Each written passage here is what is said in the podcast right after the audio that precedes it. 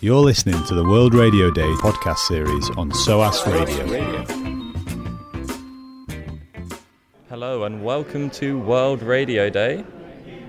It's almost six o'clock and I'm here with Dave from Street Child United. Hi Dave, how's it going? I'm good, thank you. How are you? I'm not too bad, thank you. Um, so yes, let's start off. Um, I guess Street Child United. Just a little overview of um, what you're doing because it says um, so use the power of sport to engage engage children and how how do you do that? Yeah, so we run um, campaigning events which are uh, linked to mega sporting events. So, for example, this year before the FIFA World Cup, we're organising a Street Child World Cup, uh, where grassroots organisations that work with street connected young people all over the world will bring teams of the young people they work with to take part in an international football tournament, but also a, a campaign alongside that. So the young people will be uh, given a platform from which they can campaign for their rights and protection. Okay, that's amazing. How long has it been going on for? So it started in 2010 with Okay. the Street Child World Cup in South Africa. That was a direct response to the Durban police rounding up street connected young people in Durban before FIFA, um, Yeah. the FIFA World Cup came. Um, so following the success of that tournament, Street Child United then organised a FIFA World, uh, Street Child World Cup um, in Rio before the uh, FIFA Yeah. World Cup in Brazil. Um, and then uh, in 2016 we did a Street Child Games before the Rio Olympics. So that's kind of branching out into new sport. Um, so the Street Child World Cup in Moscow this year will only be our fourth event, and then the year after we're going to do a Street Child Cricket World Cup in London, which will be the first time we've done cricket. And the was it a difficult one in Brazil? Because I know that was a bit like like it was in South Africa. Was that quite contentious with how it was dealt with, or was that like because it was a, there were some bad things going on in Brazil with the, Sure. the like the favelas around? It was, uh, organisationally, we sort of, um, after the success of 2010, which there, you know, as a campaign, there was a great success in that the Durban police um, committed to stopping roundups of street connected young Yeah. people. Um, but the but Street Child United realised that actually the events we were running had uh, the potential to be a really sort of global campaigning tool. So it went from being about specific issues in the country that the, the mega sporting events are happening to a global campaign for the rights and protection Yeah. of street connected young people. So using that opportunity of having all of these young people from around the world to talk about the issues that they've faced growing up and how their situations can be improved. And then the kind of the real sort of campaigning tool that comes out of our events is a declaration of rights from the young people themselves, which is quite a unique thing. Like there's lots of kind of academics and researchers producing um, uh, information about how street connected young people's situations can be improved, but actually from the mouths of the, the street connected young people themselves is quite a unique thing.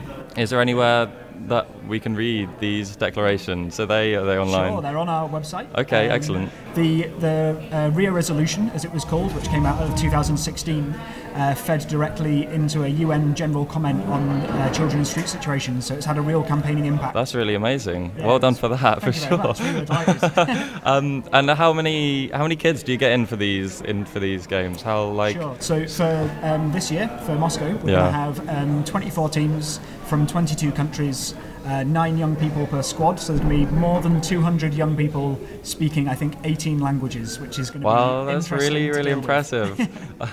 I've actually, I used to play quite a lot of football when I was younger, so I went to. I mean, you probably know the Goth, the, the World Cup in Gothia, the Youth World Cup, not Sure. obviously, yeah, which, um, they're like really intense events, like, um, but yeah, that's that's Yeah, really well, I- something. I, actually got involved with Street Child United as a volunteer in 2014. So Yeah. I volunteered at two events, and you're right, it's incredibly intense. Yeah. Um, and then from there, I've now become the communications manager.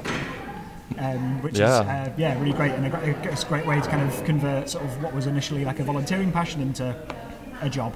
And um, so, looking on to Moscow, so what's the things you're hoping for, um, like uh, some new developments compared to what you built upon last time? Sure. So the, uh, something we're really happy about is uh, this event will be the first time we've had an equal number of girls teams to boys teams. Um, so that's really great news. Um, and we've now got the um, SDGs to kind of um, think about how we, uh, the Sustainable Development Goals, how we, go. kind of fit in with them, uh, which is really great. Um, and yeah, we're kind of in the process at the moment of working out exactly how the, the uh, declaration produced by the young people this year can kind of fit into the, the wider sort of sector and kind of what we're trying to do. So yeah, we're, working it out at the moment. Okay, excellent. And we've been told we have to wrap up quite soon, but um, Uh, how can we like like get involved? Like, I mean, is there like donations we can do, or like we can Sure, spread uh, out you and can like what else donate is there? online or sign up to a newsletter. Something we're really uh, we're really delighted with is we're still looking for communications volunteers to t- come and work in Moscow. Uh, so um, it's uh, from the 10th to the 18th of May. You'll be part of a 20-person communications team working in sort of writing press releases or for the website, uh, making radio, uh, photography, video, uh, social media. Um, and uh, yeah, I say I started as a volunteer, so I thoroughly recommend it. It's really good fun. it's really intense, as you said, uh, Yep. but incredibly fulfilling work. Okay, well, thanks for coming in, Dave. Thank you very Um. Dave from Child United at World Radio Day at SOAS. It's been lovely having you. Um, I know you've got to shoot off now, but I hope you've enjoyed your day. It's been great. Thank you so much. For Thank you me. very much. Cheers.